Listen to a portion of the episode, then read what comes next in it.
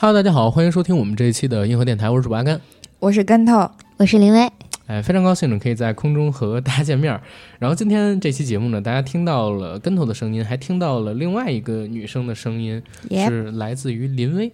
对，林威呢是我们好朋友的朋友啊。为什么今天来录制我们的节目？是因为最近很多关注阿甘朋友圈的朋友是知道我迷上了一个剧，日剧，叫到了30岁还是处男就会变成魔法师。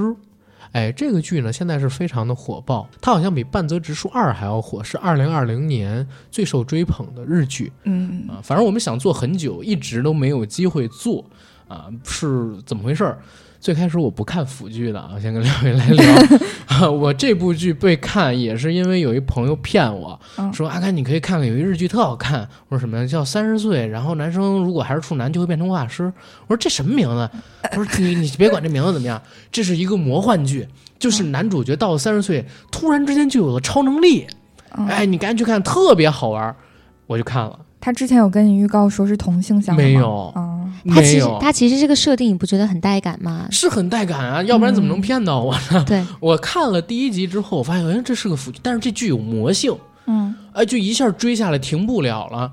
之后呢我就一直想做，当时找的是飞鱼，要跟飞鱼一块来聊，但是飞鱼最近这一个多月吧，他一直在赶一个项目，现在都抽不出来时间，可能还得过2天才能再我们俩去聊一聊吧。我就说找其他嘉宾，正巧我们有个听友叫做 Rachel 啊 ，Rachel 是追这个泰圈腐剧的。Rachel 推荐了他的好朋友林威，说林威是一个什么，不能叫 gay 圈大佬，腐圈大姐，腐圈妹妹，对，腐圈妹妹，我觉得称呼可以换一下啊，腐圈小妹儿。啊，对吧？腐圈小妹儿，然后跟我们来录一期这个节目啊。我跟跟头两个人呢，现在就是在 Rachel 的家里。说句正经的话，我跟跟头到 Rachel 家里边之后，我们俩疯了，我靠！打开了一个新的天地跟世界。这家里，这你也没经历过这个吧？ No. 就是自己的朋友， no. 是吧？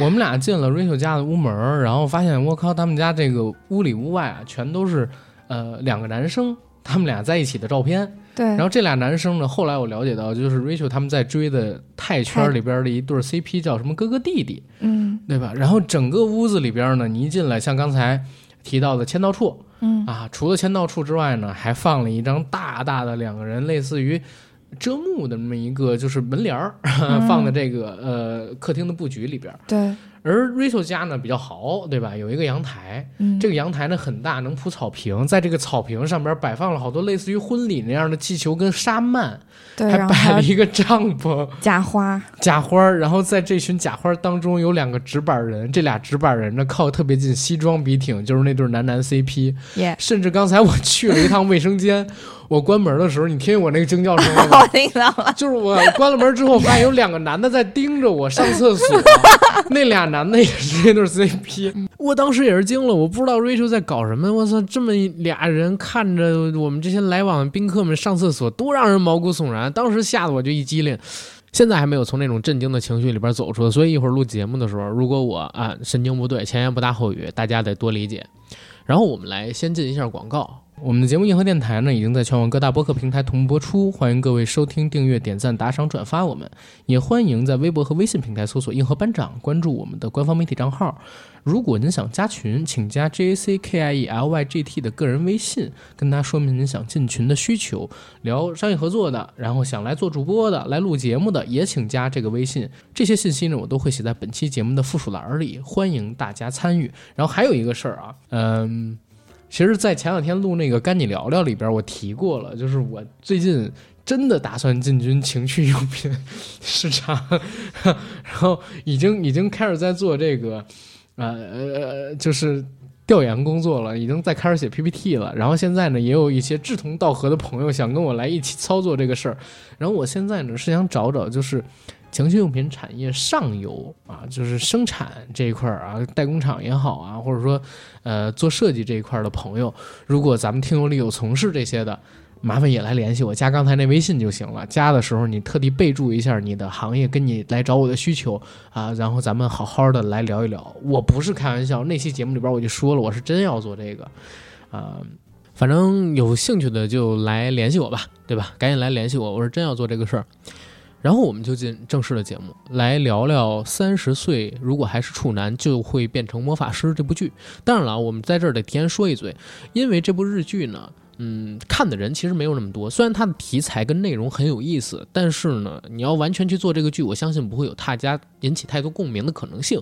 所以在录制节目之前，我林威还有跟头我们三个就开了一个小会，我说咱们不能只局限于这个剧去聊，咱们还得聊有关于这个剧有意思的事儿。比方说因为这个剧名叫假如到了30岁还是处男就会变成魔法师，是剧里的一个梗，而我特地搜了一下，发现日本好像还真的有这个都市传说。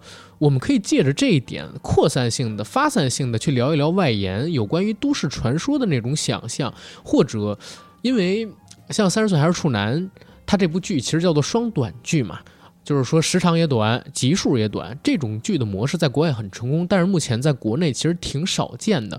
我也有很多想和两位探讨，然后跟我们的观众普及的知识，我们可以借着这个剧的机会向大家聊一聊自己真正想聊的东西，好吧？希望大家喜欢。这剧两位应该都看了吧？看了、林威好像还看了原著漫画。对，我是因为它更新的太慢了，然后我想知道后面的剧情，我就去看了这个漫画。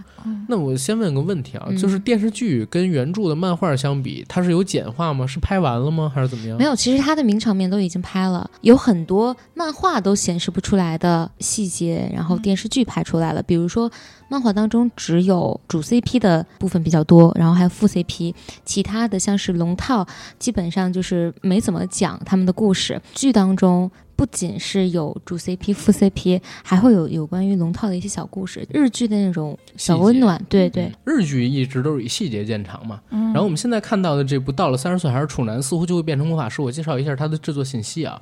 这部剧呢是在2020年10月9号东京电视台播出的一部深夜剧，他导演的是丰间泰树、汤浅弘章还有林雅贵。这个片子类型其实是爱情喜剧，当然前面可能还得加一个同性，对吧？然后OK， 主演呢是赤楚卫二和丁田启泰。这部剧改编自丰田优的同名漫画，讲述了工薪族安达清到了30岁还是一个处男，从来没有谈过恋爱，因此获得了在东京流传的一个都市传说中的超能力，能够读取人心的魔法。在获取了魔法之后，他发现公司里的销冠、二把手、首屈一指的帅哥黑泽喜欢上了他，引起了一系列搞怪然后离奇又可爱又甜蜜的故事啊。然后这个剧非常的魔性啊，它的时长很短，其实只有12集，刚才这边已经说过了，而且现在其实已经放送完了。对，每集只有20多分钟。对，但是其实这部戏在播出之后，社会上的评价非常非常的好。我记得开分在豆瓣应该是 9.2， 收官的时候应该是 8.9。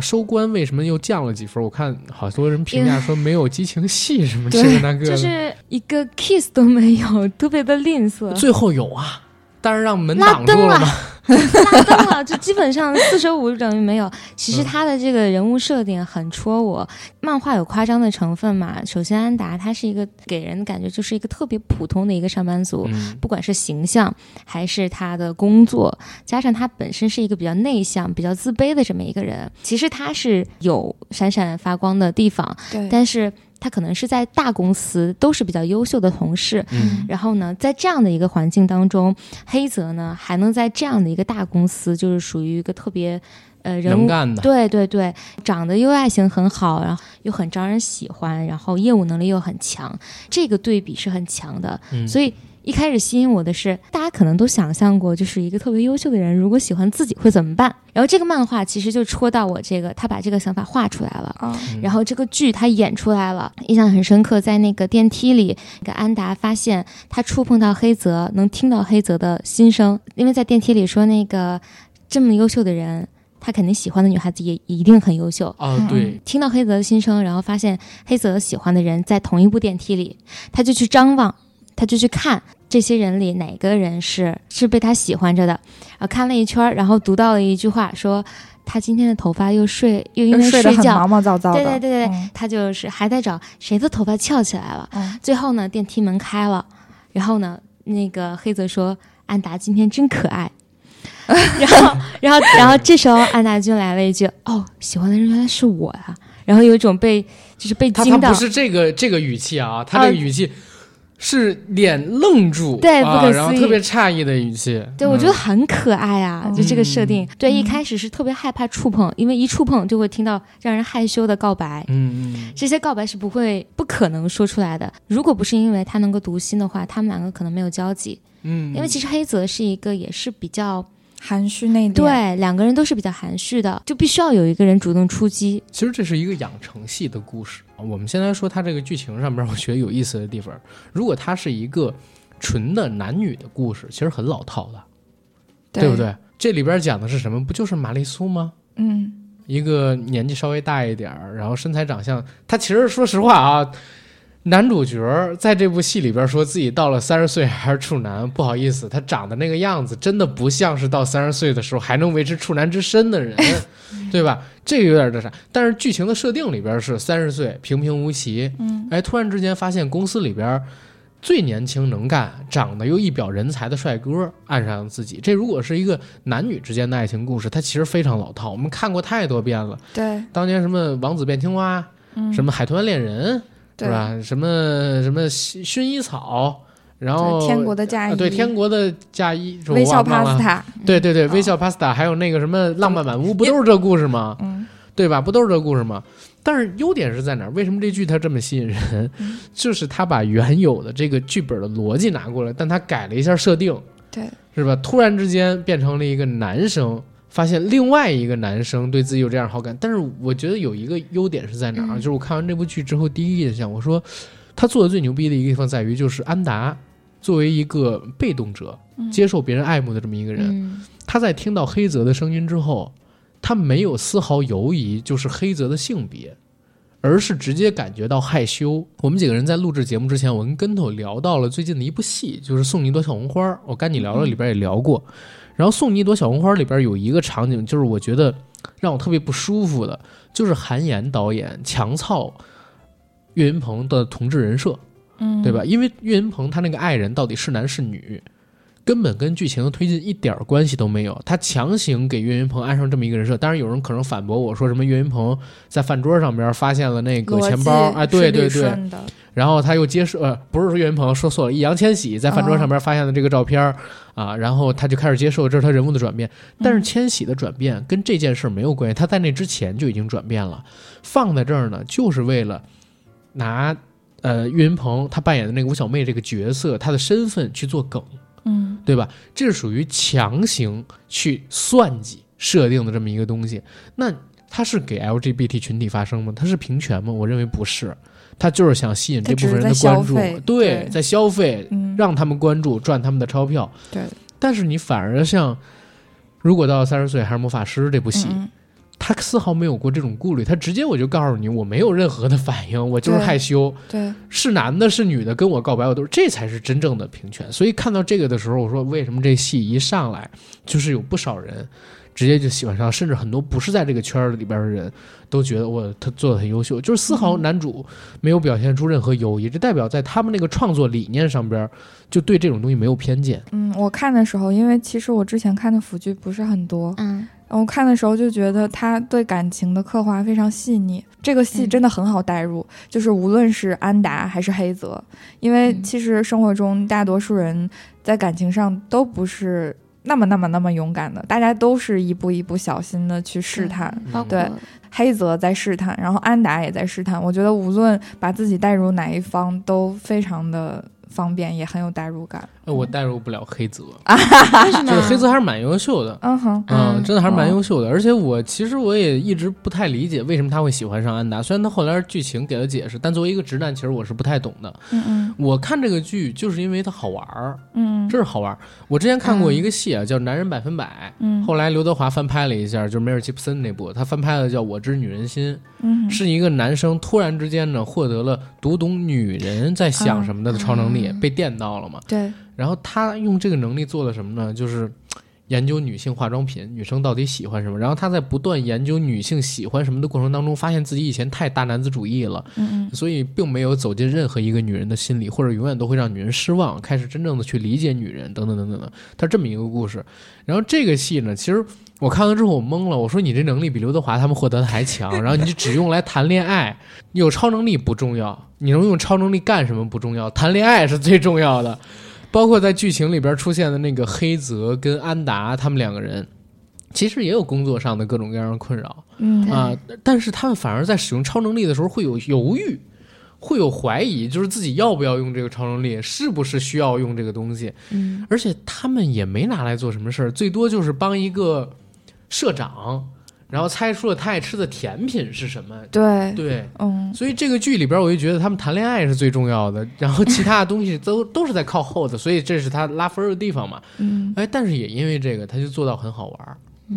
每次安达碰到黑泽，然后黑泽那个心理活动只要一出现，然后配乐也马上变了，每到那个地方我都要笑死了，就我觉得那个几乎是全剧最搞笑的地方，但是又随着他们俩不断深入接触，然后直到后来安达坦白了自己会有超能力这个事情，反而电视剧里边就不会再呈现出他们是不是触碰了，或者说他们触碰之后黑泽的心理活动，就这段就不再又播出来了。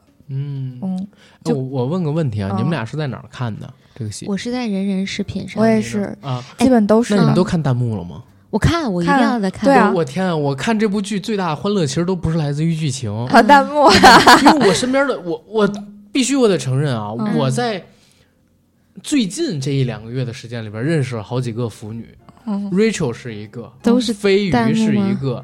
不是，所以我的朋友圈里边其实腐女很少的，对吧？甚至我认为我圈里边的就是gay 们都要比腐女要多，我真正认识的。你笑什么？这是什么叫 gay 们？我就马上想到那首歌《gay》。不好意思，你住口！什么咖喱给，真是的，不能说这个印度人这没有，别攻击人家国家，只是想到了，你这发音就很奇怪。我接着来讲，然后我呢是被朋友骗，被其中一个给那个腐女骗看这部戏嘛。为什么我看着停不下来？一个是这个剧本身的好玩，再有一个就是这些弹幕太有意思了。第一集刚刚暴露出这个黑泽对安达的小野心时，不是在电梯里边吗？然后整个弹幕在安达读出来黑泽喜欢的是自己那个时间，嘣，爆炸了，突然之间又爆炸了，好甜啊，哇，好可爱，男主好可爱啊，还别说话，感觉追上他呀，吻他，反吻他，这各种人。哎呦，这是第一个让我觉得弹幕有意思的地方。第二集腐女的心理，这都是不是去这个黑泽家住了吗？然后去黑泽家住之后，黑泽想偷偷拍他的睡颜，对吧？悄悄走到那个安达身边去，然后这个时候弹幕在说：“快强奸他呀！快强奸他！”哎，其实就是网上有多口嗨，现实上就有多怂。是发这个，然后我又惊了。等到后边。就是在那个副 CP 是吧？那个作家跟那个外卖小哥两个人出现，第一次读到外卖小哥心里的时候，他们还说：“哇，难道要转头粉了吗？难道转头粉了吗？不行啊！”后边又有什么女生，然后对这个有一集算是其中有15分钟的时间是埋伏笔，好像那个女生喜欢上了安达。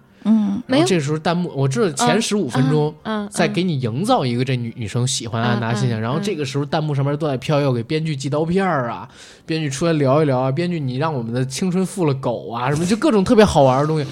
然后后边有人跟我给你们剧透来了，我在结尾看完了，我给你们剧透来了，这个姐姐是粉头，然后这弹幕形成一种非常有意思的文化。然后我后来发现一个什么问题，如果是一个正常谈恋爱的剧，绝不会有人敢这么发弹幕，尤其是男生绝不能这么发弹幕，一旦发了就被人给喷死，比如说什么强奸他呀，这个那个的，这个东西是绝对不行。只有在这种比如我说腐剧里边，然后腐女群体他们发表这样的言论，社会大众才能允许，知道吗？就很多东西其实你放逐到别的环境中，而我从来没看过这种剧，几乎就没怎么看过。我之前看上瘾那个时候，他还没有弹幕文化呢，所以我是第一次看到在这种剧里边出现这么有意思的弹幕，就看弹幕成了我看这部剧的时候最好最好的一个伴侣，差异感挺好，太好玩了，我觉得挺好的。因为我听你们说这些我就挺神奇的，有种错位感，因为我看这些已经看习惯了嘛。哦、就是，你就是发那些的人，快强奸他呀！快强奸他呀！我大部分时间看是看弹幕，因为弹幕有时候会比剧要更有意思一些。我先说那个刚才林薇问的一问题，林薇说你们有没有想象过，就是特别优秀的人喜欢上自己？嗯，有，但都是女生。啊，我没想象过男生会喜欢上自己啊！我幻想过最优秀的女生会喜欢自己，疯狂的迷恋自己，就是刘亦菲，然后会喜欢上我。你想象之中，想象管不住，想象都可以。你这个眼神无语，我挺想要无语。不是，但是真的，你想嘛，你只是想象，偶尔会有那种想象。那我也不会想象是。不会想到具体人是不是？对啊、我是比如说小的时候看到那个《仙剑奇侠传》之后，神仙姐姐不是神仙姐姐，就是《仙剑奇侠传》的灵儿，我一直想象都是灵儿会喜欢我，而不是说真的刘亦菲喜欢我，对吧？一直想象都是这个。还有就比如说那个《芳华》里边的那个萧穗子，钟楚曦演的角色，她喜欢我，而不是钟楚曦喜欢我。啊，这我喜欢这个角色，然后会幻想这个角色，但是那角色本身很优秀嘛，对吧？但是。你刚才说那个超能力那个事儿，我也有想过，就是如果我能有这个超能力，我能干的事儿太多了。那这样问，让你选一个超能力，然后这个超能力只能选择他谈恋爱，其他都不行，只能用来谈恋爱。对，然后呢？那这超能力也很牛啊，对吧？我可以，就是你要知道，人是可以喜欢无数人的。只能用在一个人身上，只能用在一个人身上，还叫什么超能力啊？这是对他的特定专属，不是？如果这个人喜欢你，他真的喜欢你的话，你没有超能力，你也想干嘛就干嘛，你知道吗？然后他已经喜欢你了，然后你还要一超能力干什么呢？但是我有一点负面的看法，我觉得这样是不是有太心机了？我知道你喜欢我，并且我有超能力，然后每一次触碰，我都会感知到你内心的 OS。一方面受你这种内心 OS 的影响，然后一方面可能又利用你这种喜欢或者这种感觉。我给你讲一例子啊，就是那个男人100%原版里边梅尔吉布森有了这个能力之后，然后他第一次和女生，就是有了这个能力之后第一次和女生发生关系，然后他就整个人疯掉了，因为他在不断的触碰女生嘛，然后就听到那个女生心里边各种 OS，然后有讽刺他的呀，有说这人怎么这样不体贴呀，哎你怎么这样，先这样再那样，就听了大概半小时，然后就整个人完全沉浸不进去，然后而且觉得备受屈辱。然后因为怎么回事呢，就是结束的时候那女生在假装高潮有印象，然后拍了拍他，然后如何，哎呦，就整个人内心非常受伤，然后受打击。对，然后到了第二次的时候，他又用这个能力，女生心里边想什么呢？就按女生想象的那个去做，结果自己完事了之后，全身不舒服，你知道吗？自己吧，就是这个东西，它也是好处，也是坏处。你能听到别人内心的想法，你可能会利用这个东西，但是更多的时候，你会变得会去迎合，就你真的就没自我了。对啊，你会迎合他，然后去为了不让他生气，等等等等东西。有超能力能够读心这个事儿，用在。心爱的人身上其实不是一个特别好的超能力，对吧？反而用在商业谈判上，是吧？用在商业谈判上，用在面试上，什么这个那个是非常好用的。不过我说这些也没什么意义，因为日剧它是非常高度工业化出来的流水线作品，就是如果我说这是爱情喜剧，它就是爱情喜剧，我不会添加什么太多的社会思考。日剧它不仅仅是做的内容，就哪怕它的剧本结构，哪怕它的打光调色，都是很独树一帜的。其实我这儿特别想说一下，就是我们现在好多戏啊，就是学韩剧，但是韩剧那个精致，它是一个非常非常就是容易破碎的东西。咋讲？我看那叫《太阳的后裔》吧，就前几年那些，我知道很多人喜欢那个戏啊，陈乔恩和双宋啊，呸，不好意思，宋慧乔和宋仲基，对他们俩定情作嘛，现在也离了。就是当时在看那个戏的时候，我不说剧情啊，我只是说他们那个制作。宋慧乔她当时的这个唇口红是吧？就是你看过去跟她嘴的颜色就已经滤镜打到完全失真了。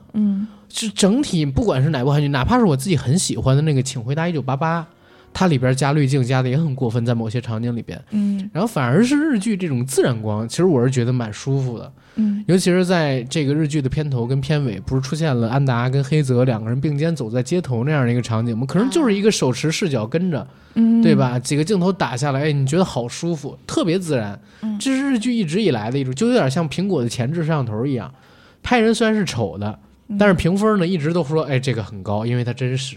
因为我看日剧看的还是相对于其他的要少一些，但是那个线上的我们和这个30岁，你们幸亏看的是三十岁，要不然你们对日剧的同性的这种剧会有偏见，嗯，因为它的颜值上就各种劝退，但是就很神奇的是，你看下来你会觉得很可爱，就一开始你会觉得这个人物丑，带有就是根据他颜值说丑，但是他演下来你就会觉得。这个人很可爱，嗯，就是会有，这叫滤镜还是叫什么？我应该不会被这种东西劝退。你说的应该是颜值滤镜啊，因为我曾经是看过一部不一样的美男子的那个戏，泰国的，然后讲一群那个 lady boy。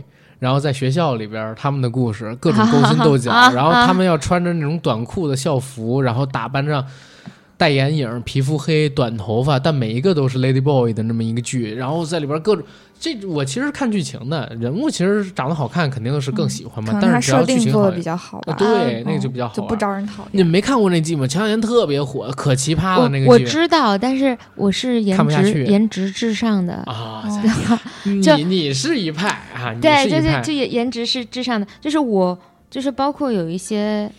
就虽然我看那个耽改，然后包括看腐剧，嗯，就腐剧会首先出发是颜值，然后但是它的设定，或者是我看过的，这个，或者是颜值是最重要的，颜值是最重要的。然后，但是也会有那个小说或者是漫画改编的，比如说我是漫画党，我喜欢这个漫画，然后这个漫画它漫改了，嗯，那我不管是谁演，我可能就是因为 IP 摆这儿呢，嗯，我喜欢这个小说或者喜欢这个漫画，嗯，然后他改编了，我觉得我可以去看一下，嗯，是我这两年发现就是腐女群体啊，成了国内好多片方，嗯，他们都会关注到的一个群体。这个群体第一舍得花钱，第二呢就是异常的死忠。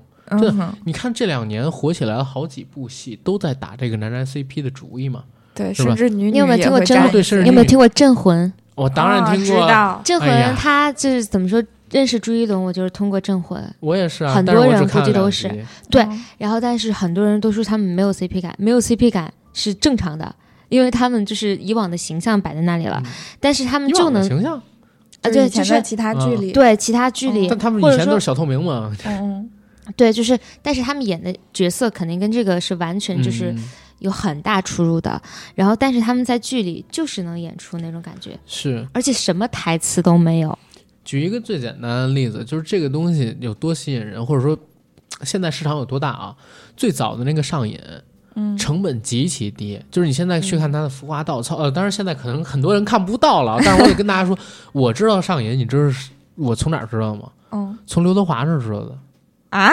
刘德华有一次接受采访，人家问他你最近在看什么剧啊？华仔说我在看《上瘾》啊，然后那个记者说《上瘾》，哎，你没看过吗？没有，很好看的一部剧啊。当然了，现在好像被禁掉。这是华仔这采访原话，你自己可以去搜啊。嗯，我是通过这个，我说华仔看的剧，我就去看了。我觉得 OK 还不错，有很多死忠粉。嗯哼。然后后来呢，你说的《镇魂》是一个，去年有一个大爆特爆的，就是《陈情令》。对吧？但是《陈情令》不好意思，我也没太看下去，《镇魂》我也没太看下去，甚至连这个咱《盗墓笔记》就写到后来的时候，都已经在拿这个东西，对，后更何况拍的这几版，对，就是这是一个很大事。但是我们有一个问题在哪儿啊？就是我们拍这些东西啊，都偷偷摸摸了。嗯啊，就不让你知道他俩到底是不是真的如何如何，一定要让你产生联想，联想起来他俩是这样的，但是他不会明确的表示。对，这是我们一个主流意识形态上面的禁锢，都是兄弟，对，都是兄弟，好兄弟，兄弟情，兄弟，对吧？兄弟情，兄弟相逢两杯酒，兄弟问道什么忘记了。对，那个弹幕有想起一个特别好笑的弹幕，就这回你们没有看过可能不太了解那个情，那个里面有一个情景，就是一个特别冷漠的一个人，他只对一个人会比较温柔，然后他说那意思就是说那个我是一个特别冷漠的一个人，但是我心里只有一点的心头只有一点的温柔，我就给你。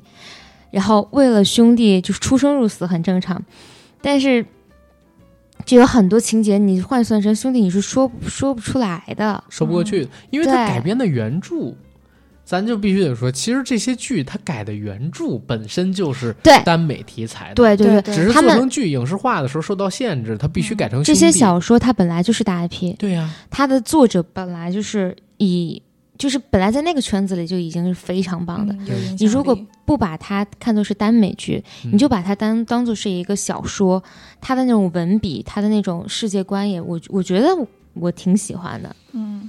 当然就是那个可能男生女生看的那种类型又不太一样，对，就是圈子确实是不太一样。咱说一嘴，他这么喜欢这种类型小说，你会喜欢这种类型小说吗？我不看小说，我是文盲。好吧，我就说一个我最近2年非常喜欢的一本网络小说，叫《诡秘之主》。我看那个书就跟什么情感关系一点儿都没有，只是因为那个书里边有大量的，比如说彩蛋引用。用了各种流行文化，比如说电影啊、小说里边的设定，然后有大量神秘学的东西。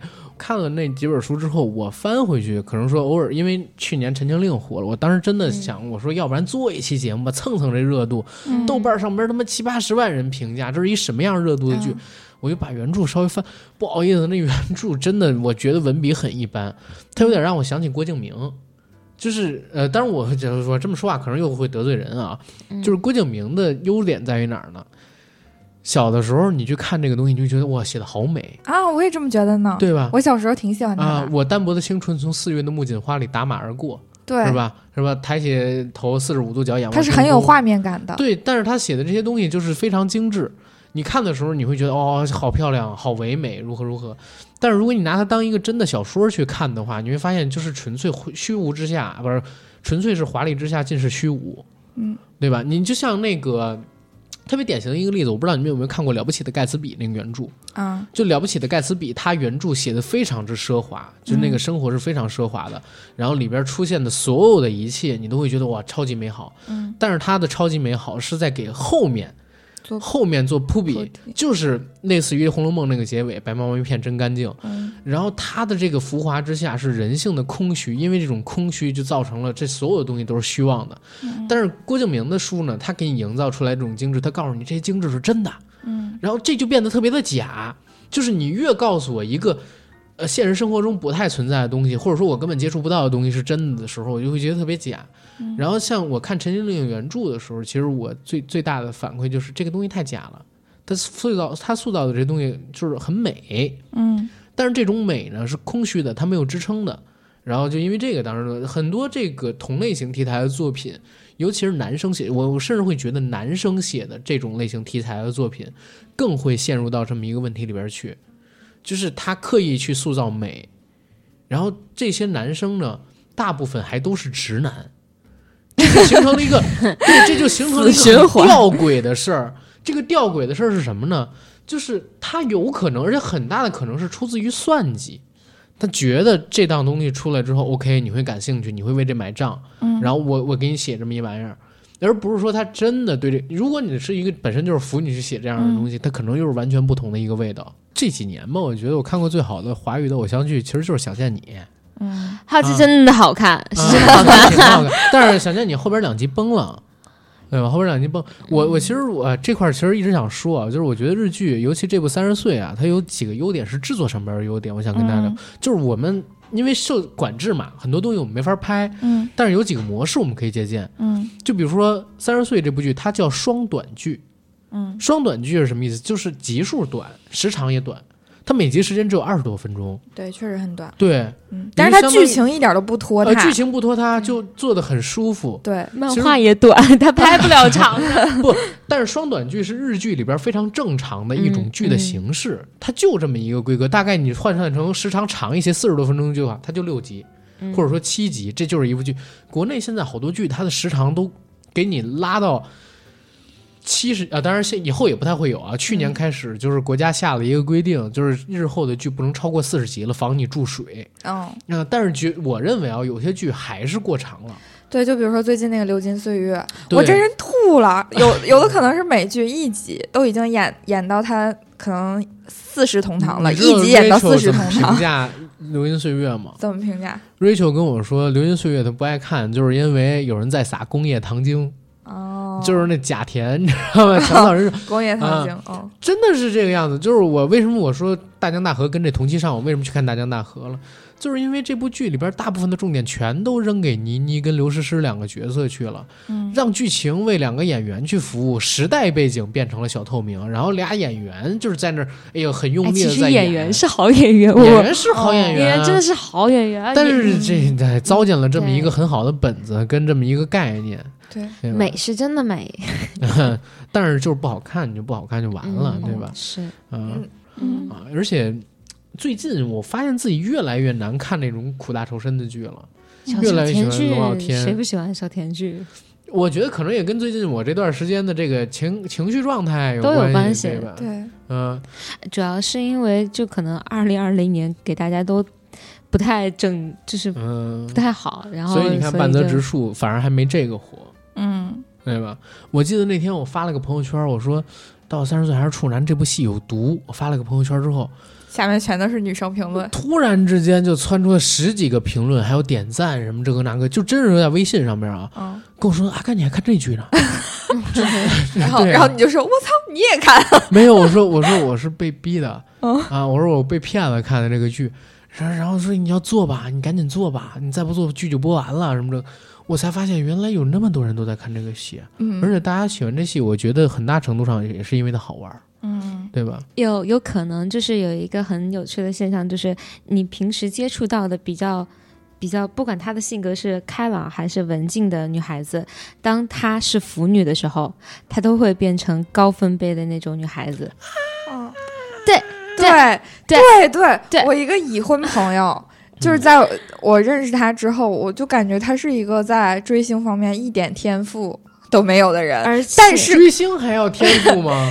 是要有人是慢慢对他看了这部剧之后，就是生平第一次为自己的爱豆消费，也就是为那个丁田启泰黑泽的扮演者买了电子的写真集。而且你们能够就是说，不只是女孩子，也不只是单身女孩子会是腐女，有可能她是个妈妈。对，她也是腐女，这样的群体是很占比也是挺大很大的，那她才有什么妈妈粉啊，这个那个，哎呦！但是我怎么还是理解不太了呢？我对于这个题材的剧啊，还是有抵抗性的，除非你比如说像加这种奇幻啊、喜剧啊，我能看下去。你真给我来这么一个，我看不太下去。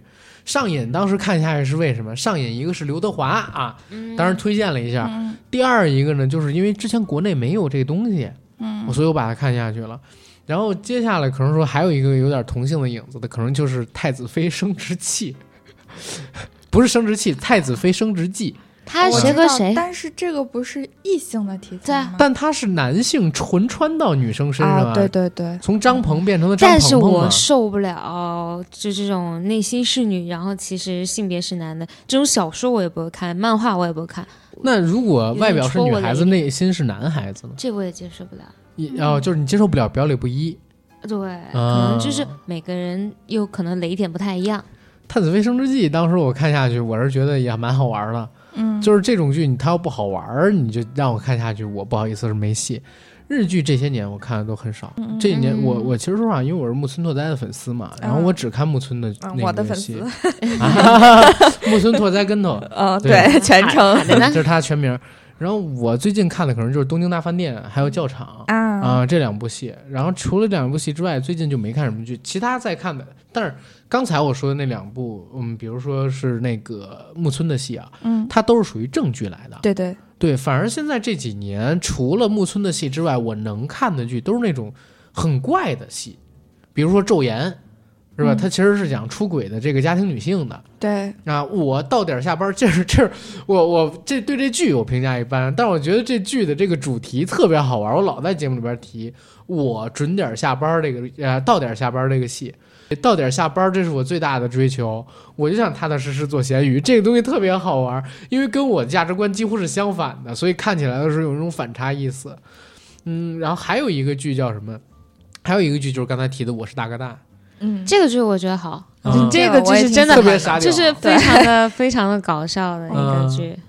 里边那个男主角的发型是吧？对，有的时候就会被这样的东西或者人给吸引了，就是他和你的世界观或者你的接触到的信息完全是相反的。对，跟斗你下次可以买一个那个男主角发型那样。他可能就是太打破了，就是大家常规，对，就是跟你平时看的那些不太一样。对，如果大家想看这个类似《我是大哥大》这样的日本喜剧的话啊，我给大家推荐一个系列电影。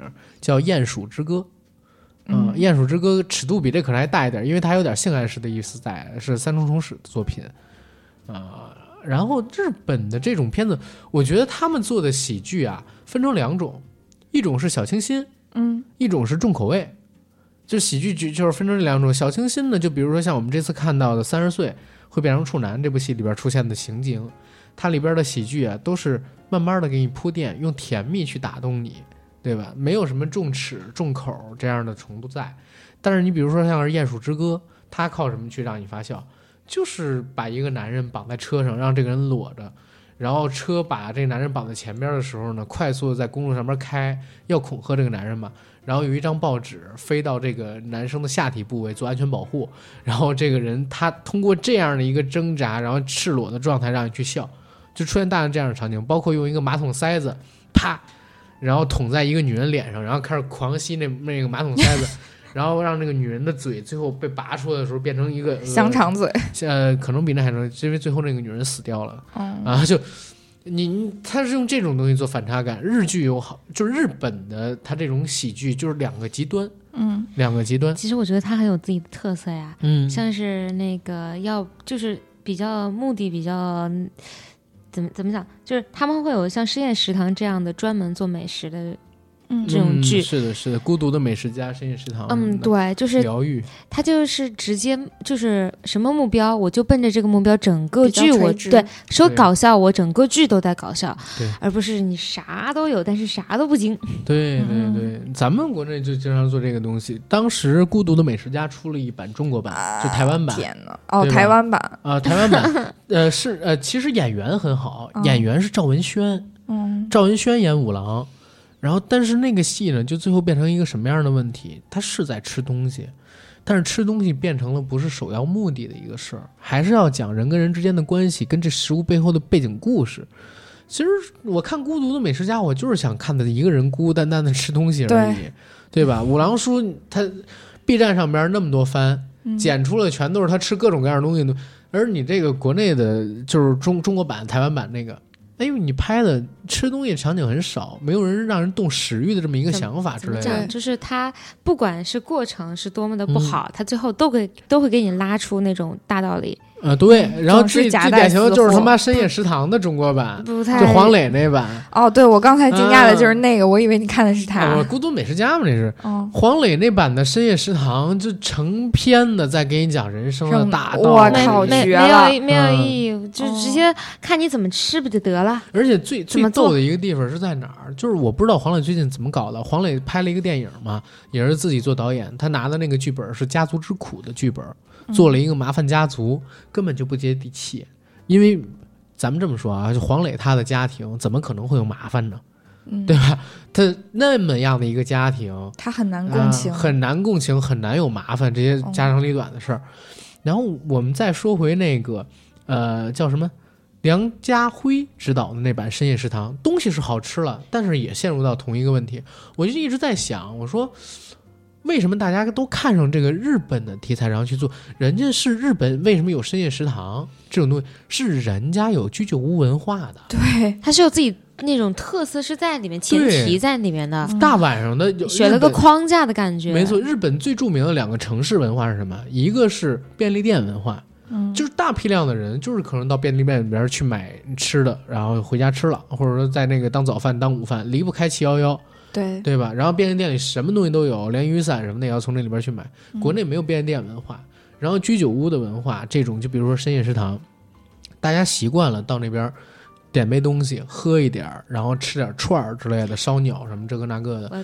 前两天有一哥们儿就是从上海过来的跟我聊说，阿甘北京好荒芜，就是 AD 跟我这么说，因为他不喜欢北京，他其实是在那个国外留学，然后回上海是因为干影视行业嘛，然后只能来北京，他回了北京，然后跟我说北京荒芜在哪儿，晚上想去玩都没什么可玩的地方，这个北京的马路也不适合去行走啊等等。南方有些城市是适合的，然后有一些国家，比如说像日本，它晚上的夜生活、夜文化其实很多的。那你国内没有深夜食堂这种文化，然后你拿过来非要拍这个东西，还要讲什么？其实当时我就在想，找黄渤、雷佳音他们几个人支一烧烤摊儿，哎，对，我也这么想的。然后喝着啤酒聊天，对吧？然后这上面这什么东西没有啊？你们只要去这北京的，就是夏天的那个饭馆门口那些排档门口去看，有打架的，有喝多了吐的，有谈生意的，有5-6个人喝10几桶啤酒的，然后还得在那边讲，哎呀，你知道北京人对人最失望的时候说什么呀？你喝一半吧，然后对吧？然后或者那个什么，你跟大侄儿坐去，让大侄儿换过来，就这不是你跟孩子坐去，然后让大侄儿换过来，就是喝酒的时候说这几句话。然后还有什么就是哭的、是分手的、对失恋的、感情上、人生百态那种感觉。对你什么3枪什么洋枪、洋弹，然后洋炮，然后还有这个什么给人就是做碗那个炒方便面什么这个那个东西，那接地气儿太多了。感觉就是。借了人家的一个框架，还没有填自己的东西，这可能也是就是30岁他会比较火的一个原因。对，因为他没有什么文化上的冲突差异，也不会涉及到这方面，对，不太会涉及。他甚至没有讲他魔法是怎么着来的，对，而且就是其实以前。不论是日本还是韩国都有这样的题材，就是灵魂互换呀，或者其他的，就是你有了一个莫名其妙的法力，对，大家对这种东西接受度还比较高。跟头，你说这就说到点上了。目前国内有好多东西都不让你做。你刚才说的那几个戏，就是国内的话，现在你不让拍，因为你拍的话是背景就不能放到现代都市，你必须得放到古代去。但你不做现代都市的话，你怎么吸引年轻人？有一个叫 SCI 迷案集，是讲侦探破案类的。SCI 迷案集没看过、就男生看的话也完全没有问题，因为感情戏真的少到可怜。它大部分都是讲破案的，心理学破案，然后心理学就会涉及到有一些玄学的地方，它太细了、神秘学之类的，不让这我喜欢，不让播、就不让播、然后就是最后搞的就是。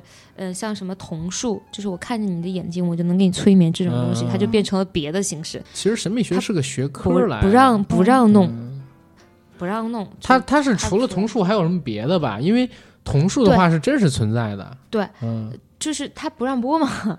我说肯定是除了瞳术还有别的。对，还有别的，像那个就是、在一面墙上画了那种就是要泼特殊的那种粉剂的东西、才会出现的。对，那种暗示，你看到这个东西你就会受到暗示。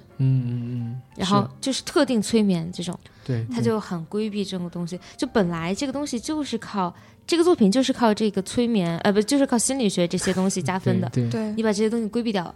鬼迷之主就有很多这种东西就没了、就拍不出来，根本就拍不出来。你说的我好想看一下回去我要看看。我这么跟你讲啊，国内啊对于很多东西这真的是非常严防死守、小心翼翼。什么叫符号学？就是有一些符号、被各种文化，比如说宗教文化或者说各种国家的古代文化里边认为它有特殊的含义、比方说佛祖手上那个万，对吧，万字符。然后你也比方说就是我们手上的这个掌纹等等等等的东西、那专门有学科叫符号学。当然这个东西是不是靠谱的我不知道，我只是告诉大家就是符号学它讲的是什么。然后瞳术这个东西它是真实存在的，这个是有实际的应用，很多就是做心理治疗的人。哪个瞳啊？瞳力的瞳，木字旁，童年，瞳孔。对。就是它这个瞳力这个东西，瞳术这个东西是确实存在的，比如说催眠啊等等等等东西。其实还有很多有关于心理暗示，比如说有个符号，你看完了之后会有心理暗示啊等等等等。对，就是这个它都属于符号学这么一种。回头我给大家整几个有关于符号学的节目啊，这方面我还挺喜欢的。我是不是带的挺偏的？我没有，以前我们老做这种，最近不太做了，就是因为我还是比较感兴趣，就像是一些比较就是、这种都市传说。对，就是我刚才又说我喜欢都市传说，所以这个、我还特地去查了一下，还真的有这么一说法。30岁还是处男就会，30岁还保有童贞就会，缘起于哪里？就是都市传说。它是不是跟部分国家类似于北京华贸对面那3栋楼说什么像刀片一样？秋还说呢，对，你昨天不在，秋昨天跟我们说那个鬼故事，说就是好像就是在 SKP 旁边一个那个酒店里，然后说那个 SKP 旁边的酒店。我不知道，不就只有万达文华了吗？现在好像我不知道，反正昨天说的，因为深夜很适合聊这些东西，然后我们就聊天，然后他就说吓死了，就是有很多巧合碰到一起的时候，就让人很害怕。我改天我让 Rachel 过来讲点鬼故事，可以。真的，他有那个氛围，对他有那氛围，他说话很吓人。比方昨天突然告诉我说，明天除了你跟跟头之外，可能还有5个女生。我就被吓到了，你知道，3个女人一台戏，我的妈！结果今天来了6个女生，除了跟头之外就是7个人，我都疯了，我靠！然后再说一嘴那啥，就是30岁就会变成魔法师，我搜了一下，真的有这个都市传说，但是很小众的，所以作者把它弄成一个漫画。这个漫画其实好像是2019年卖最好的耽美题材漫画在日本，所以才突然被看上，改编成这么一个戏。我觉得很可爱啊，这个设定。我其实我看完之后我就在想，如果国内我们搞一个也这样的双短剧，谁能怎么弄？不是，我们能做什么？其实能做很多的。就是因为我们有很多都市传说，反正我们也不拍那些规避的东西。不是。你想啊，一共每集20多分钟，拍12集，实际上你只要拍6集就行了。就是随便一个都市传说拿出来讲一讲，6集绝对是够的。而且之前你知道我还想过一个剧本是什么吗？叫那个城中村12时辰。是怎么回事？就是说，你知道北京有好多的那种以前我不知道现在了，前些年有那种自建的楼。其实现在我觉得应该也有。我以前交过一个女朋友，我最开始认识她的时候，她刚毕业，那会儿很穷，就住在天通苑，然后再往北边，然后那边的一个村子里边，然后那个村子里边都是农民自建的那种5层6层的那种房啊，然后每个月的租金很便宜，但是那里边呢，就是道路极其狭窄，根本开不进去车。然后每天早晨大家都是骑着那个摩拜呀，跟那个 OFO 之类的去上班，然后在那里边自成一个小王国一样的有那个饭馆什么等等等等的东西。然后一个大铁门里边就是一栋楼，这栋楼可能有个6、70户能住。然后但是那个东西是在原有的地基上边建起来，其实很危险的。其实当时我们就在想，可不可以做这么一个，有长安12时辰嘛，可以搞一个北京的什么城中村12时辰，然后早晨起来上班路上发现自己忘带身份证，回家结果发现家里边呢门被开了，然后身份证丢了，然后这一天的时间里边他就要把这身份证给追回来。然后呢，为什么叫有意思啊？城中村是怎么意思？你要拍从他早晨起来开始，起床出这个房子，走出这个大铁门，他们这还要刷门禁，然后走出村子跟大家抢那个摩拜开始，然后一直到骑到村口，坐上公交车，再从公交车到地铁，挤完了地铁，然后发现身份证不见了，或者说一个什么东西不见了，再返回了，再找的过程当中，城中村开始醒过了，你看到大批量的人从你身边反着走，他们去上班，你往回走嘛。然后你又看到那些店铺的老板开始起来做生意，好像整个这个城市就像一个生物一样，就那个村子像一个生物一样，对，然后就活过了。然后你就在找这个身份证的过程当中呢，你肯定要去调录像，你就会发现有人来了你这个屋子，这个人可能是谁，然后你顺着这个人去找，他为什么要拿走你的身份证，然后这个城中村里边有什么样的故事，其实蛮有意思的。结果呢？结果就是他死掉了。没有，我说就是没有给他实行，比如说给他实现到纸上，落到就是真的是一个概念。后来告诉我可能拍不了就是我当时有这么一个话，然后最后是这个人死掉，男主角要死掉的。我之前想过一个就是一个故事的开头。我先问你们一个问题啊，就是你们觉得这个故事他为什么会丢身份证？或者说不是丢身份证，他是丢了那个他是怎么着？哦，对，当时设计的是他误入了一个网上的庞氏骗局，然后欠了很多很多的网贷，没办法就是去坐高铁什么的，成了老赖，征信破产了，他只能花现金，但是他的钱包呢被落在了那个出租房里边，所以他回去要取这个出租房里边的钱包，因为那天正好是要给家里边打钱的日子。是这样的，光身份证的话他没有那么着急必要回去找。然后我就想问你们觉得为什么最后导致他死亡？为什么死掉了？一般这种情况呢，会有一种不作死就不会死，跟这没关系。你说是他是因为什么而死掉了？他早被别人盯上了。还有吗？你认为是个犯罪集团盯着他，或者说怎么样？那应该不会，他只是个普通人。对，我觉得肯定是有人拿走了他的钱包，是肯定的吧。然后他肯定是就是跟拿走他钱包的这个力量在纠缠的过程中死掉了。感觉涉及到了对方的利益。我当时设计的是什么？是这个城中村呢是外星人的一个基地啊，然后他要不断的窃取这些人的身份，把这些人骗到地底，然后改头换面，让他们这些人，然后让他们自己的居民变成这个人，然后再到外面的社会上面去。那外星人最后能获得什么呢？通过我有看到一个，他们要不断的用自己星球的人替换掉地球人啊。我有看到一个梗，也不是好是漫画嘛，说有很多的名人啊，就是蜥蜴人啊什么这个的，这都是外星人。又来了神秘学。但是我对，但是我说那个有意思的地方在哪儿？为什么要写这么一个故事？就是我当然，因为我只给了一个构画，其实我想在那构画里边添很多的细节。最重要的一点细节是什么？就是它核心点是，与其这样活着，不如变成外星人。就是我想做这么一个主题，但是我添加的时候，就是刚才给你说的可能都是一个大的框架，然后我想往这个框架里边去添一个主题。因为我之前那女朋友她在那儿住过嘛，然后我还去那边，最开始我约会的时候送她回家我都惊了，她住在那儿，后来让她搬出来了嘛。然后我会发现那里边的一个生活状态非常的，怎么讲，就跟北京这个城市完全不搭嘎。然后每天就好像另外一个世界。没错，就是城市里边另外一个世界一样。然后我就在想，那怎么做这么一个故事，最后让你觉得但是因为这个人家跟我说可能不太行，所以现在我这本都没写。但是我觉得这是一很好的一个构画，就是你想他在经历了这么一天之后，看到那个城中村里边12个小时里边24个小时12时辰嘛，看到那城中村里边所有的人在干的工作。因为我去那边的时候我就见过什么呢？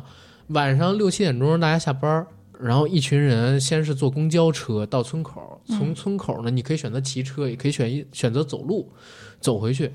但是在街边就有很多的荒地啊，然后还有一些就是喝酒的那种饭馆，夏天烤串什么的。所以我后来为什么不让在这住，我觉得很危险，一个单身女生的话。那些楼跟楼之间，因为都是民居改的嘛，就是胡同巷子，特别窄又特别黑，没有灯，被人拖到那个小巷子里边干点什么，你根本也都不知道，连叫救命都没那啥。有个恐怖故事是专门盯独居女性，或者是那种就是她比如说跟家里断了关系，然后就是又没有可能固定工作，就是那种跟外界联系不是特别多的。如果按照你的设定，把城中村换成独居女性，她消失是不是会更不让人察觉一些？我在想就是要换成男生还是换成女生。但是我为什么想把这个东西做成一个男生为主角啊，是因为女生的话其实很容易脱离这个环境。就是比起男生想脱离这个环境要难一点，不是要容易一点。怎么讲？我女朋友就因为跟我谈恋爱她脱离这个环境了就我说的很直白啊，你肯定要考虑现实的引力。然后那个男生想脱离这个环境有一个很大地方，很多人不是说住不起更好的地方。我之前有同事在那边住，刚上班的时候，他是为省钱，因为他可能从其他城市来到北京这边嘛，然后他可能为了省钱等，他选择住在那边去。然后除了这样的原因之外，还有好多其他的原因会导致这样的情况发生。总之住在那里边有很多可操作的故事能去讲。比方说那里边会不会有法郎、站街女等等等东西，因为其实生活的社会底层嘛，对吧？这种东西肯定是有的，有一种生活群像的感觉。对，然后那个他们那儿的那个楼里边那个老板我还见过，是一个他不是房主，他不是房东，是租了房东的房子，二道贩子，对，租了房东的房子又转租的那么一个人，干起来跟网吧的老板是一样的，就住在一个小屋子里边，每天盯摄像头，还有那个叫什么，还有自己的那个电视器、电视机跟电脑，就这么几个东西，然后跟这种东西拍出来，我觉得会非常好玩。但是你做成一个电影，我就觉得时长太短了。做一个12集的剧，或者说做一个6到7集的短剧，其实是正合适的一个东西，而且它成本不需要很高。因为这个东西只要你能拍，它成本真的就很低的。你甚至很多场景，你连搭景都搭不出来那样的场景，就比电影还电影。我到那个场，因为我不知道你们有没有去过这种村子，我去过之后，我发现我天啊，太棒了！就是电影搭景绝对搭不出来这样的场景。不知道为什么你描述的时候我突然想到了重庆那种环境，更那啥，筒子楼那种感觉。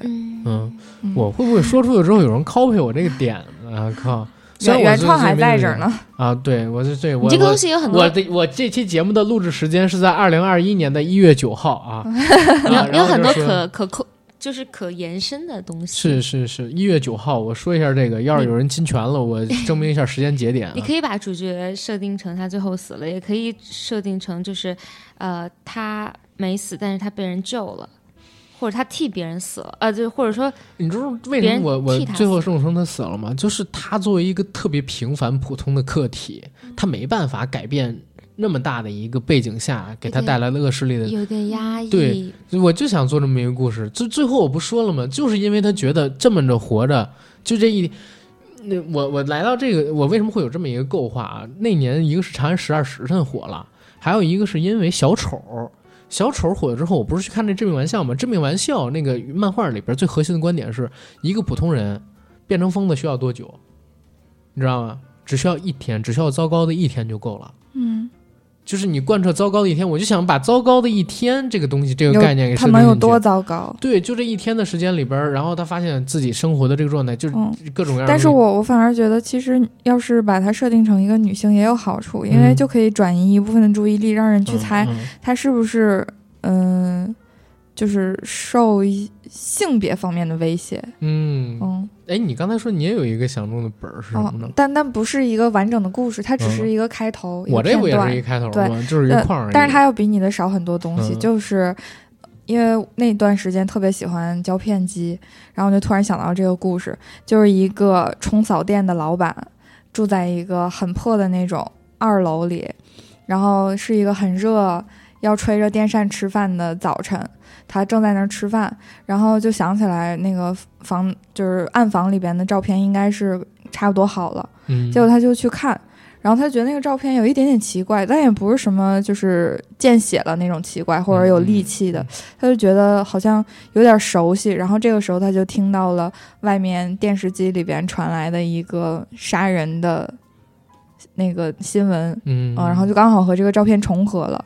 然后后来就是随着这个连环杀人案的不断推进，然后发现他接到的这个照片就是跟这个案件有很密切的关系，然后就没有再想下面的。你这是一个悬疑，这个就很难，我觉得。我觉得逻辑思维真的很需要，很需要，就是需要看每一个人的角度。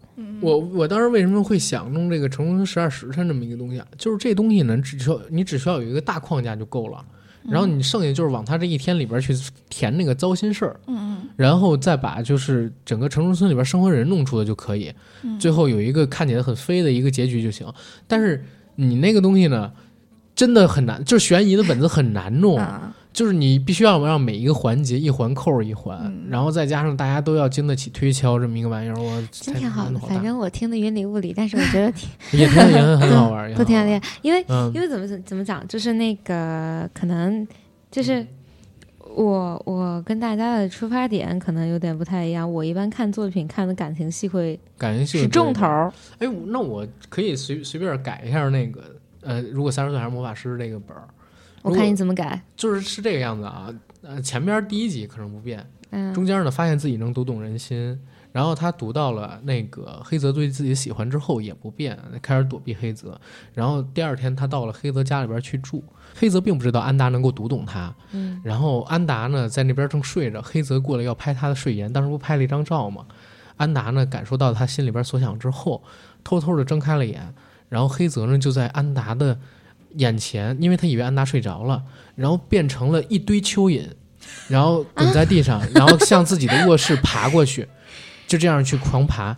然后安达非常震惊，但他又不敢做出任何的表示，然后他呢就特别多在那边强忍着。然后是这群蚯蚓在进屋之前，其中有一条然后回头看到了正在哆嗦的这个安达，然后迅速的转过头向安达爬过来，然后融合成了一条巨大的蚯蚓。然后这条巨大的蚯蚓告诉他，你是不是还醒着？安达说，我什么都没有看到。安达说，我吓到了。不是安达，你听我讲，安达说我什么都没有看到。然后蚯蚓呢张开了嘴，把安达吞进去。安达进入了一个非常黑暗的一个空间，然后在那个黑暗的空间里边呢出现了黑泽。然后这个时候他触碰黑泽的身体，他发现已经没办法了解到黑泽到底在想什么了。有点融梗了，你这个怎么感觉？我不知道，我现在随口说的啊，我这是边想边说，你让我说完了你再说。他摸到了那个黑泽的身体，然后发现他读不到黑泽那个到底在想什么，所以他不知道是自己的能力失效了，还是说这个黑泽并不是人，或者说这个黑泽呢并没有心灵等等等等的东西。然后这是一个非常巨大的空间，在那个蚯蚓的身体里边是一个非常巨大的空间。安达呢只能看到面前的黑泽这一个人，还有一条黑压压的一个小路，这条小路的两侧是那种看不见的黑墙，就完全不到光，只有这条路不知道为什么没有月亮，就是没有什么光亮的地方它会显出一点这么东西。天上呢有那么一个圆形的一个类似于月亮的东西，很奇怪，它不发光，但是你却能看到它有光，就是心里边一种感觉，这是一种很诡异的感觉。你只能顺着这个路向前去走。然后安达在向前走，奔行了不知道多久之后，到了一个悬崖边。这个悬崖是一个完全看不到底的一个深渊。然后他在向深渊俯视的时候，明明什么都看不见，但总觉得在这个深渊底部有一个像章鱼一样的怪物，然后再冲自己招手。然后突然之间安达醒过来，原来之前的一切都是他在做梦，都是他在做梦。然后黑泽呢还是在他面前说，哎，你怎么了？怎么在这个睡了个觉就浑身冷汗呢？然后安达说，没事，我只是做了个噩梦。然后吃了一顿很好的饭，从黑泽那儿走了。然后从黑泽那儿走了之后，回到这个办公室里边，他们正常的上班等等，一点问题都没有。安达还像往常一样去工作，一样去上班。但是就在这个时候，黑泽的那个助理过来让他去办事，手碰到了安达。然后这个时候他读到了那个助理内心的 OS， 那个 OS 是一个长着人脸的巨大蚯蚓正在冲他狞笑，然后他就疯掉了，就这样了。你把一个小甜剧活生生的弄成了恐怖题材，不是这是为什么能这么快就是边讲边说出了啊？他套了克苏鲁的故事那种东西，是这样，确实融梗了。但是是因为我近期看那个心灵奇旅，还有一个叫什么是。类似于爱丽丝梦游仙境的一个国外的一个电影，它是讲的一个大耗子，就是很多耗子，然后就弄成那个大耗子，然后这大耗子把这个人给吞到了肚子里。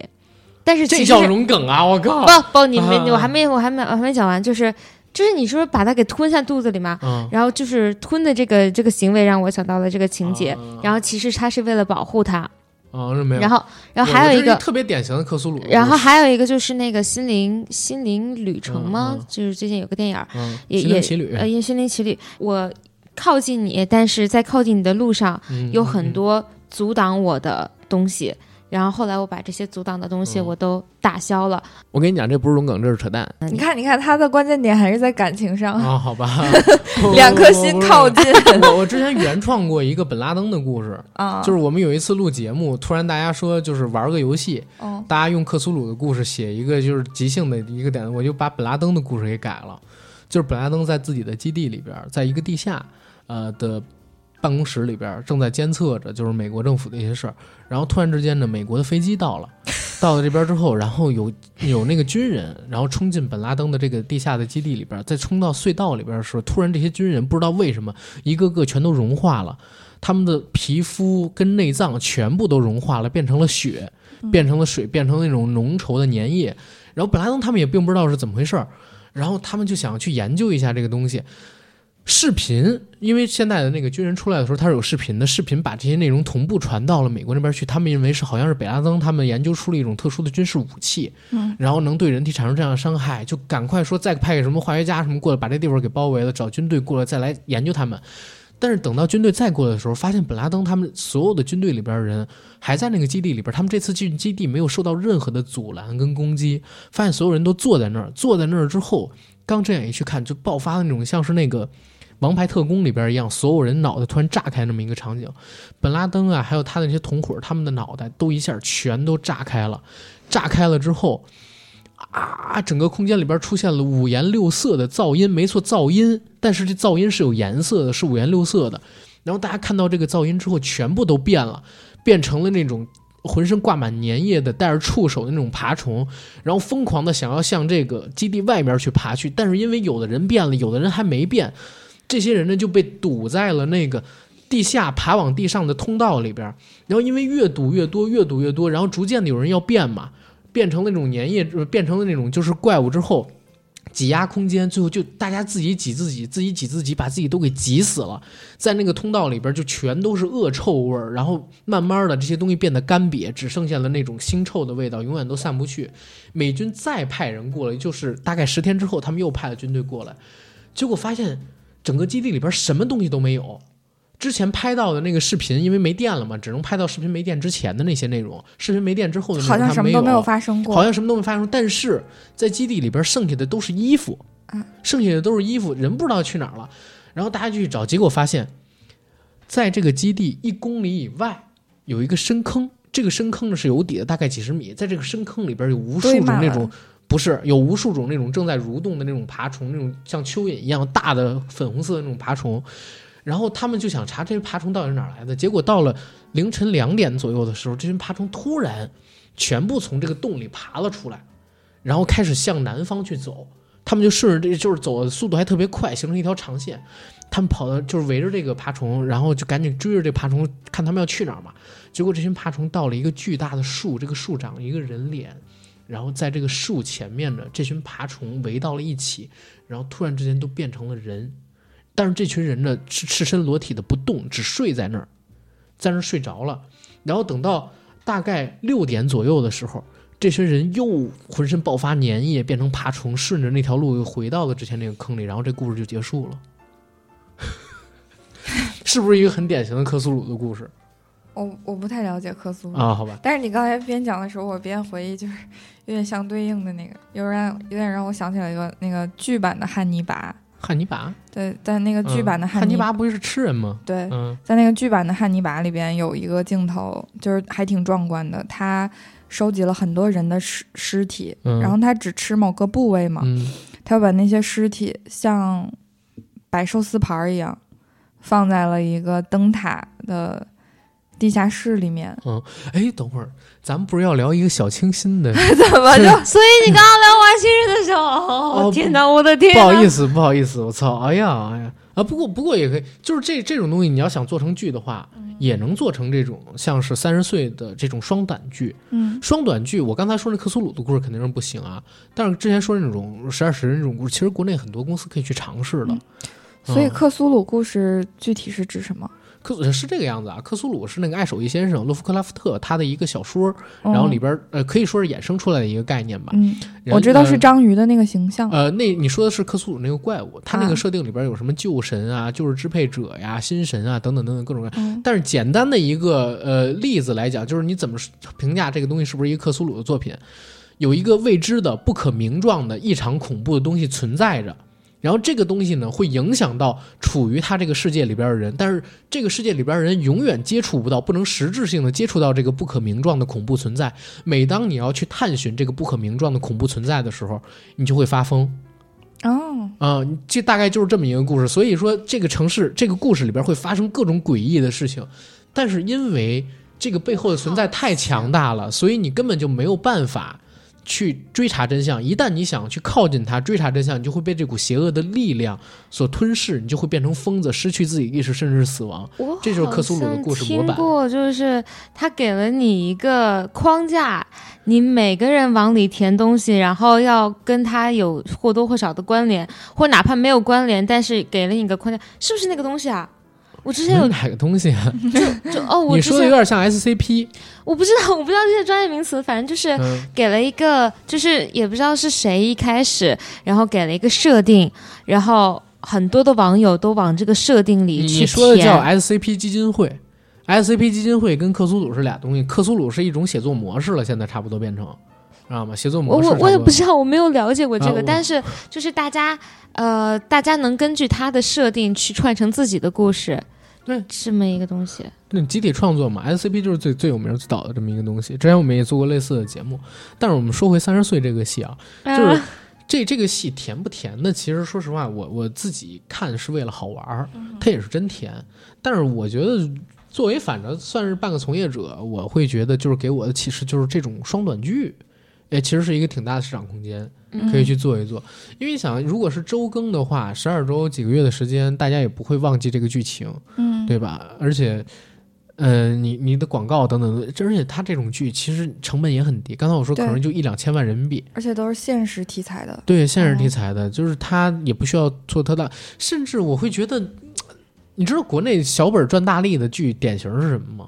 万万没想到，不是啊，那是什么？乡村爱情啊，乡村爱情成本极其低，但是它每部卖几亿的，那是，对吧？就是咱们有乡村爱情这样的长剧打头底，你也该尝试尝试这种短剧，精致一点的。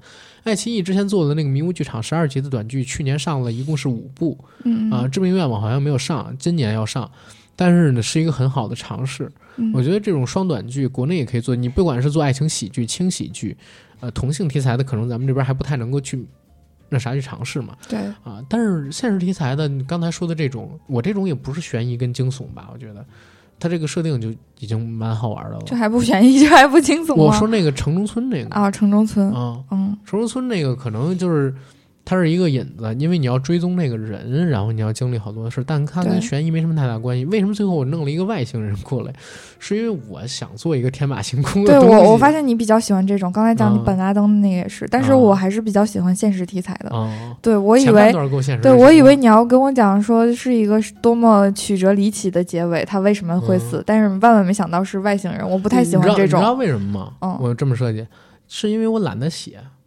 就是他，我跟你说了，就是那个悬念的本子特别难弄，所以我想了一个取巧的方式，取巧的方式就是我一个劲儿给他添恶心的东西，到最后结尾我跟你说是外星人，然后外星人要占据你的身体，你觉得你这么活着还不如死了呢？当然前提是你得足够糟糕，你得足够糟糕，糟糕到就是得让绝大多数人都同情你的时候，然后这个时候你选择的这样的一个结局，哪怕再飞，大家也会接受。就在这儿，像你刚才说的那个双短剧，就是在日本这几年不挺火的吗？其实，在韩国这些年也特别火的，就是一种网络短剧。然后万没想到那种级别的时长跟片长什么的。对，时长片长差不多是那样，但是甚至比万没想到可能还短一丢丢。对，泡面番叫是吗？好像是吧，而且他们基本都是爱情喜剧，要么设定是就是。在社会中的男男女女，要么就是校园题材的比较多。30岁，反正其实可借鉴的东西挺多的。对啊，可借鉴的东西挺多的。过两天不要传个局嘛，可以跟那个他们去聊聊这个类型的东西。真的没开玩笑，他最近正在写本子的那哥们儿，然后跟他串这个城中村的故事，看他有没有兴趣。这能聊的，怎么我就忘记主题了呢？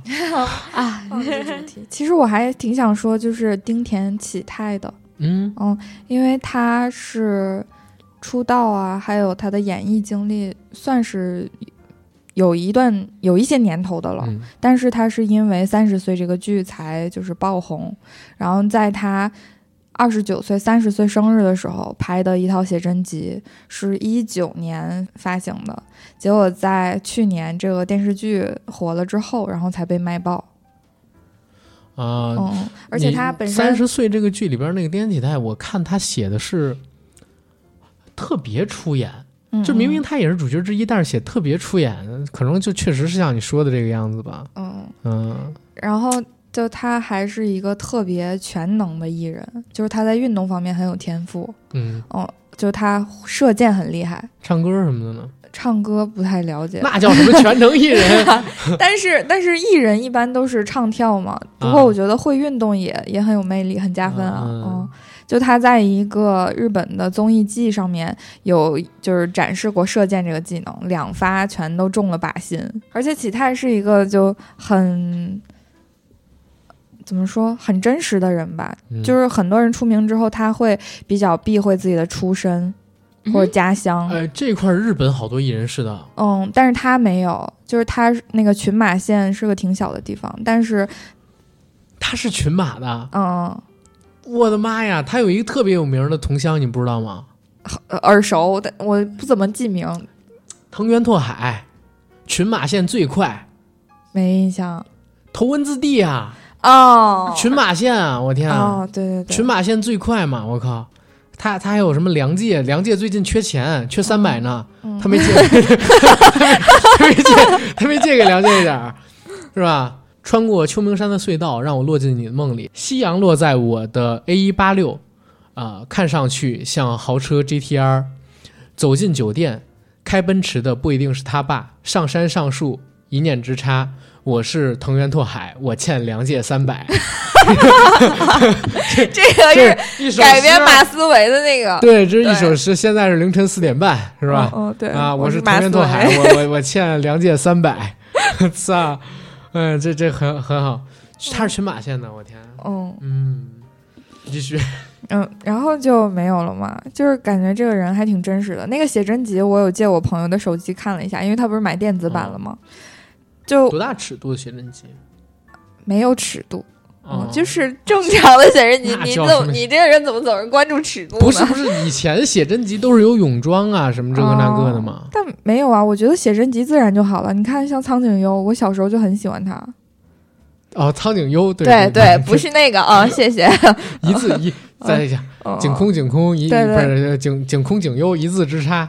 这也是我有时候很喜欢日本演员的一个点，就觉得他们很自然。就是那个写真集里，你能看到他毛孔啊，还有脸上那些小雀斑，对，他不会磨8层皮，把皮都磨漏了那种。对对。哎呀，反正我看30岁这个剧的时候，我觉得就是真实感，真实感是他的一个优点，然后喜剧的梗是一个优点，然后他这种角色上面的一个转化又是一个点，就是从一个俗套的男女故事变成了男男的故事嘛。然后像你说的，他叫小甜剧，就是无数人在喊甜，这当然肯定也是优点嘛，对吧？然后没看过这部剧的，大家可以去看看，我觉得还是挺好的，强烈推荐。这样的剧你看完了之后，你会立刻有一个想法，什么想法呢？就是。你也要谈一个赶快去谈个恋爱。你还记得吗？就是有一天那个黑泽跟那个安达他们俩吵了一个架，然后那会儿俩人还没有正式在一起呢，然后屏幕就黑了，屏幕黑了以后再亮起来，他妈的有一条弹幕特别贱，写了3个月以后，屏幕上飘着，你知道吗？然后我真的以为是3个月以后，我操！然后我说这是什么情况？后来发现那东西是个弹幕，我操！哎呦我去，很多这种贱人，我觉得增加了趣味性嘛，弹幕的趣味性。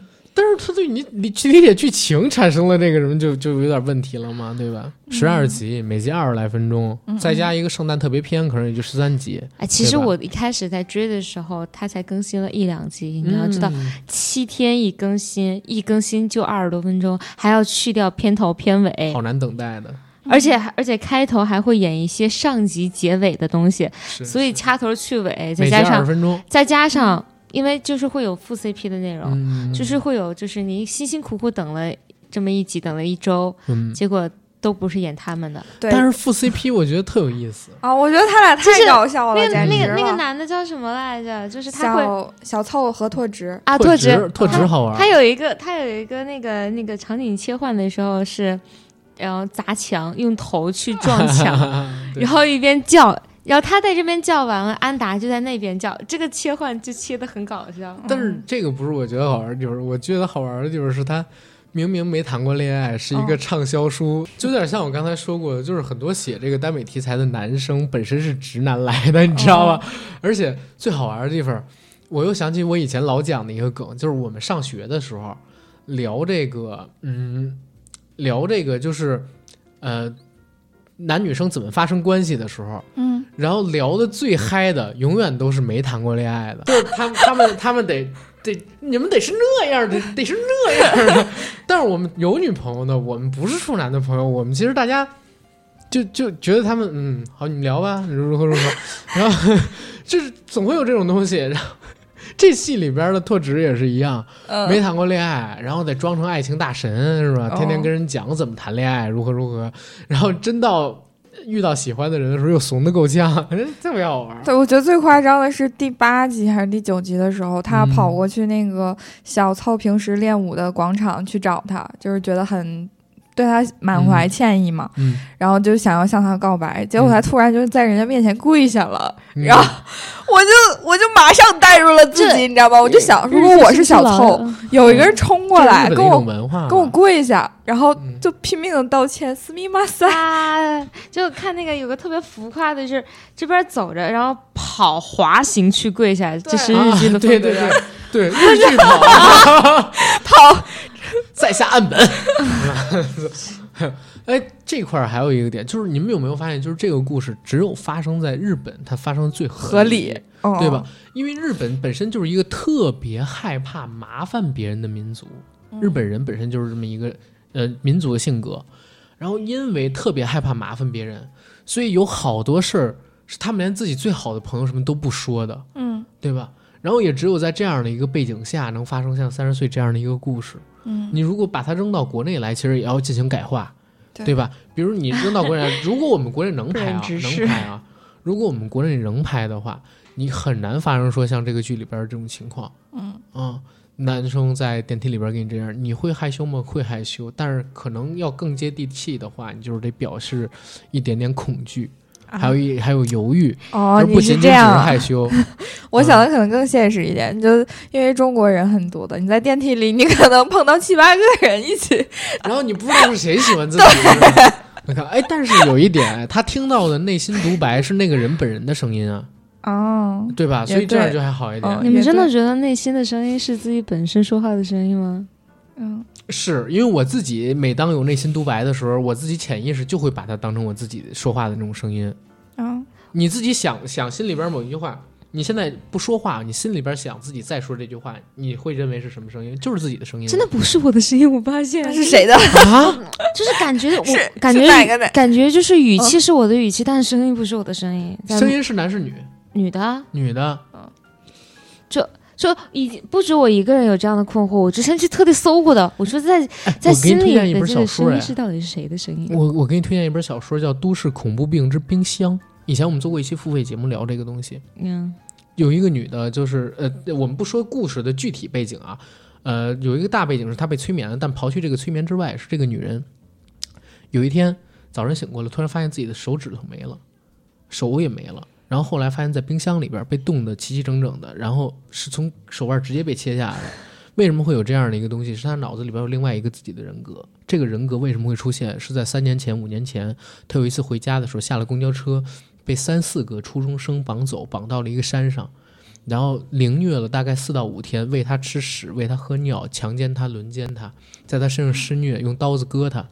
然后这几个男生走了，然后他自己挣脱了下来，爬着到公路上遇到了一个出租车司机，让出租车司机送自己回家。然后剧情里边讲的是什么？这个女生无限的仇恨那几个人，无限的苦痛，无限的这种被凌虐之后产生的心理的阴暗面，让这个女生故意忘记了。这个女生把这段记忆从自己的脑子里边刻意的就给遗忘了。好像致命 ID 啊。对，他为什么要刻意遗忘？是他想抛掉这段过去，正常生活，知道吗？他想让自己忘了这事，所以后来就真的变成他完全不记得有这么一个事儿。这几天的记忆在他脑子里边是空白的。结果呢，这个一段被隐藏起来的记忆，被扔到潜意识里边的记忆，脑海深处的这个记忆，催生了另外一个人格。这个人格因为有无限多的这种仇恨，就近乎产生了那种意识的超能力。可以用意念切割东西，在方圆5米以内。然后又为什么就是会出现开始我说的那么一个情景，是这个女生呢又遇到了一个类似强奸案这么一个情况，这一次呢，女生又昏过去了。她每次都是昏了之后就忘记了之前那个事儿，这次女生昏过去之后，第二个人格跑出来了。多重人格。对，把这个人格，把想向这个女生施虐的那几个人，全都给分尸了。然后女生第二天醒过来，又不记得前一天晚上想侵犯她那几个人了。结果那个人格就开始生气了，说你已经放我承受痛苦，你现在又要把这些痛苦也扔进这个意识里边来，你太自私了，只想到了自己，你没有想过就是你的意识，你脑海里边无数的空间里边存在的你自己过往的那些人格会如何如何吗？然后就开始报复你。他我其实简化了很多故事啊，真的故事不是这样，但是当时剧情是播到这儿，对吧？然后你心里边不会有这样一个。我觉得你跟我说的应该是两个事情。你脑子里边是不是有几天你是根本想不起来发生过什么的，是空白的呢？好家伙，被绑回来之后，正确的发展应该是像那个我唾弃你的坟墓一样啊就是都怎么去。后来这些东西都是假的，就是刚才我说那个几个初中生那东西是假的，是别人催眠给他的啊，给他植入的记忆。然后那个人格是没有这个记忆，但是衍生出来的，以为这个记忆是真的之后，大脑衍生出来的。那个催眠他的这个人是？催眠他的那个人是一个神经病，是一个以玩弄人心，然后为乐趣的心理医生。我觉得这样的人比杀人。对啊，对啊，这个人叫那个叫海尔德，外号叫九头蛇，有9个人格。然后每一个人格都有一种超能力，因为他幻想出来，在那个设定里边，就是人脑一旦开发，就会衍生出各种各样的能力。他开发了自己9个人格，然后这个人呢是整个系列都是恐怖病的大反派。嗯哼，但是我觉得你说那个跟我这个完全不一样啊、哦，不是一种。那你脑子里边的声音不是自己，还能是你认识的人的声音吗？不是啊，就是幻想的吧？你呢？你是自己的声音吗？还是那个？我应该是自己的声音吧，就是我是这么觉得，就是那个没有想过这个问题。你我觉得好可怕、啊。你想了之后，你才会套入哦，那应该就是我自己的声音吧？因为之前我就没有想过这个问题，在网上看了说，你觉得你说话的声音真的是你自己的声音吗？在默读这句话的时候，然后我就想，那应该是我自己的声音吧？是啊、不是，因为我是，所以我就会觉得不是人会不会就是有。多重人格什么这个，那还好吧？那不可能。嗯，我想象力很强的，别吓我啊！看到了，有太多你想象那什么的事情。嗯，所以我从来不敢看恐怖片，就是在这儿。为啥呢？因为我看了之后，我会自己想象，我想象出更恐怖的东西来啊！只要给我一点，我就能想的特别恐怖。我的想象力一般都用在磕 CP 上，还蛮快乐的。你看，我没看过什么恐怖片，但我刚才讲的那个几个故事，比恐怖故事可能还恐怖呢。嗯，能问一下你的星座吗？啊，星座天秤，那可能跟星座还是没什么关系的。咋了？我不信天秤怎么了？因为我比较相信星座，然后我身边就是想象力比较丰富的。那你觉得什么星座会像他这样，就是想象力这么丰富吗？我觉得水象星座，但想象力这个东西又不是星座能决定的。天秤座有的时候有点强迫症跟完美主义，但是怎么说有我说的那种完美主义跟那个处女座不一样。处女座是那种，就是天秤是怎么样啊？就是我会特别抠一些细节的平衡，这个真的特别重要。嗯，反正就是你像我是双鱼座，我就会有比较两极反转的时候。嗯，举一简单的例子啊，你比方说我讲一个故事，如果是像你，比如说像安达那样的人，对吧？或者说黑泽那样的人，他们想的一个故事可能是，头里给不是这样说吧，就比如说30岁这个故事，如果是我肯定写不出来，你知道为什么吗？我一定要写它这个魔法是怎么产生的。如果比给我的话，而且如果我写了这个魔法产生，我就一定要写这个魔法到最后怎么样，是还有还没，它为什么有为什么没、要不然我就会脑子里边特别纠结。你看我刚才讲的那几个故事，它必须得是有头跟有尾，如果只做有头没尾或者有尾没头无缘由的那种，我就整个人就特别不好。反正我如果是让我写的话，我应该会更丰富感情戏，就是有来有往。反而设定这一块不那啥的是吗？就我设定，我觉得非常吃我的这个点。哦，我说设定你就不补充了是吗？有补充吧。假如30岁就会变成法师，如果他变成会隐身怎么办？那完了。你想过？哎，我觉得，哎，你们女生就是排名第1的这个超能力，想要得到的是什么？瞬移这个也是我上班迟到了立马就到单位，上学迟到了就比如说以前看哆啦 A 梦我最想有的就是竹蜻蜓，就可以想去哪儿就去哪儿。我甚至幻想过就是以后会有那种交通工具，你站到那儿你就可以输入站点直接然后跨越时间，对跨越时间然后直接传送。你知道那个竹蜻蜓有人号称是什么吗？就是那个人体机能强化仪。为什么？因为你戴上竹蜻蜓之后你会发现你的脖子比以往坚硬了无数倍，就是身体的骨头跟脊椎啊什么的都会变得特别强。因为你发现大熊他们是趴着飞的，掉在脑袋上，对，就是他们那个体能变得特别强，只要好像戴着这个之后就是打败阿里一样。对，然后这是一个。那所以男生最想拥有的超能力是什么？也行啊，这有去头盔。不仅仅是头盔，这真的有不仅仅是头盔，那就包含头盔。你听我说是这个样子，就是之前呢在这个就是虎扑上边是有过调查的，就是男生最渴望有的什么也行，不仅仅是你关注性，你光关注性男生为什么想有这个？比如说去抢银行、去偷盗也是的。可是你隐身了，钱又没隐身，跟你相关的一切都隐身。因为你知道，如果像你说的那个设定，有一个最大问题是哪儿吗？你的眼睛没法隐身。如果钱不会隐身的话，你要讲科学的话，人眼睛你怎么隐身？因为人的眼睛本身就是要反射这个光线，所以你哪怕你隐身了，你眼睛里边瞳孔里边还是你不知道这个吗？是这样的，我以前倪匡有一小说《卫斯理》里边有提到这个事儿，除非那人闭上眼，否则你永远能找着他的眼睛在哪儿。在我这儿的前提就是，他既然已经是科幻了，或者说既然已经是假设性的了，我就完全不考虑它的现实性。不考虑现实性的话，那就是我接触到的东西，或者说我想让它能隐形的东西，当然不能太大啊，都能隐形。然后我可以去偷金条，是吧？那你就可以不用去偷金条啦，你直接隐身到那个世界上最富有的人，那个你暗杀他都没有问题。我做寄生虫那电影里边的生活是吗？对，朴社长 respect。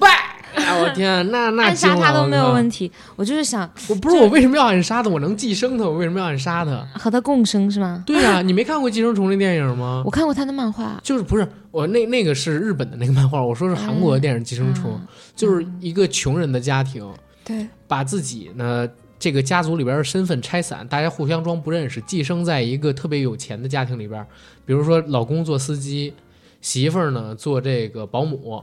然后儿子呢做家庭教师，女儿呢也做家庭教师，他们都装不认识，但实际上大家都没有工作，全是伪造的身份，只为了到那边去套取这个有钱人家里边给的工资，所以叫寄生虫，寄生上流，靠寄生这个富贵人家去活着。然后每当主人家里他们出去玩了或者怎么样，这群人呢就跑到主人家里边去吃喝，然后玩乐等等等啊，这么一个故事啊，当然可能也是简化了，就是那个。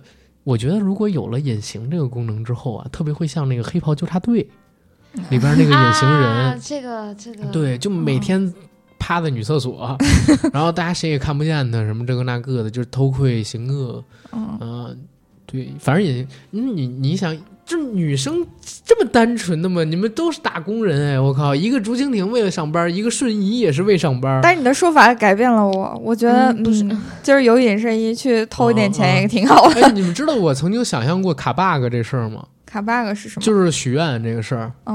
跟神龙要阿拉丁神灯。然后许完两个愿望之后，再跟阿拉丁神灯要龙珠，然后许龙珠愿望之后，再要阿拉丁神灯，再许俩愿望，再要龙珠。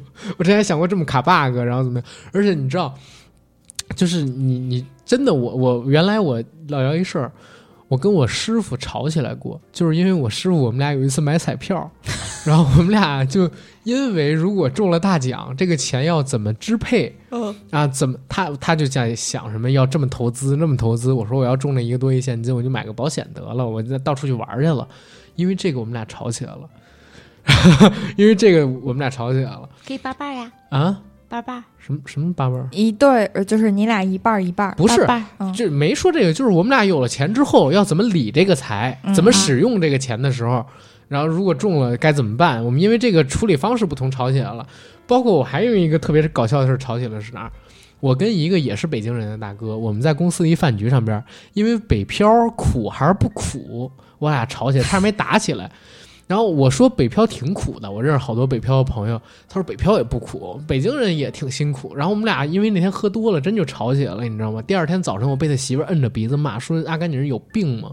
你们俩北京人，你们俩因为北漂苦不苦？然后吵起来还要打起来，然后还喝多了，然后如何，搞得我们俩第二天也没跟公司去活动。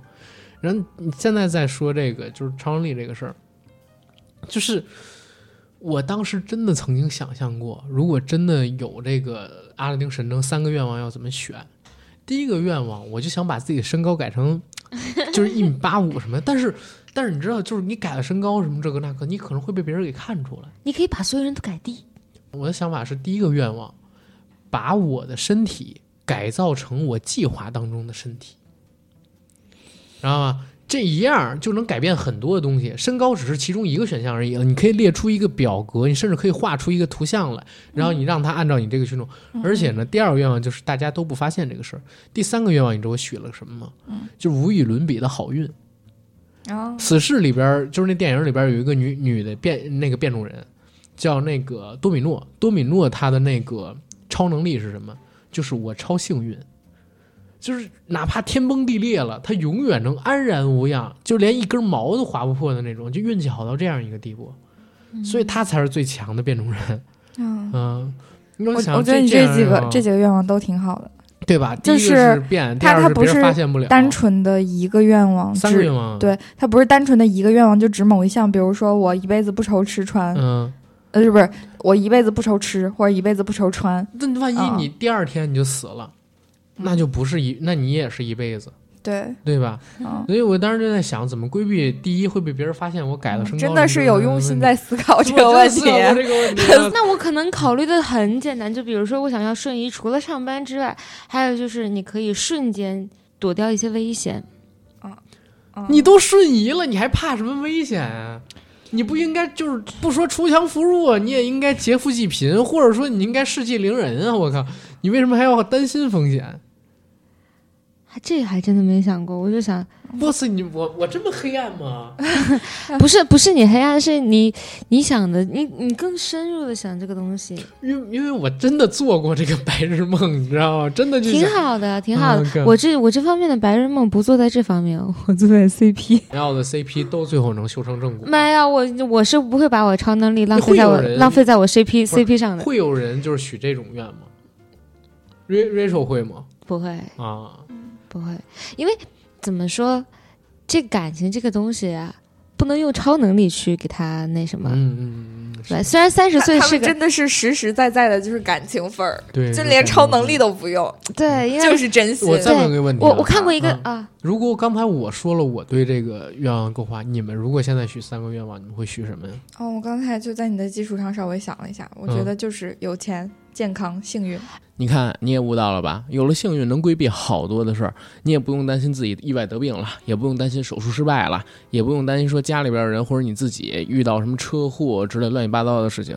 一个幸运才是最好的超能力。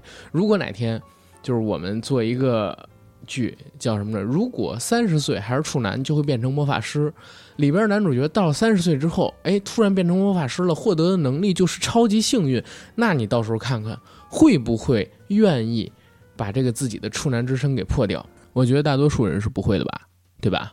大多数人是不愿意把自己这个超能力给破掉的，因为人都是有私心的嘛。你别说像我刚才提什么超幸运啊，这个那个的计划，哪怕只是像这部戏里边一样能读懂人心，都有很多人并不愿意破掉自己的处男之身，把超能力或者说把魔法给交回去的。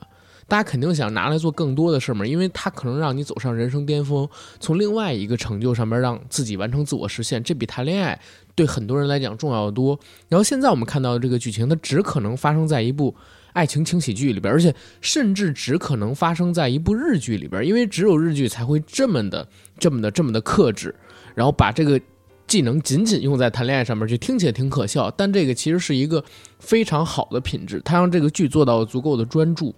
所以到了30岁还是处男就会变成魔法师，这是一个很值得一看的剧，而且我觉得直男也可以看，我就是直男，但我看的特别好玩，觉得很开心。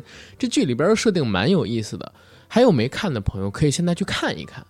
OK，总之能聊的东西很多，那我们今天先聊到这儿，因为时长确实很多了，而且我感觉 Rachel 他们快关不住了、然后我们先跟大家 say 个拜拜好吧，我是阿甘，我是跟头，我是宁 A。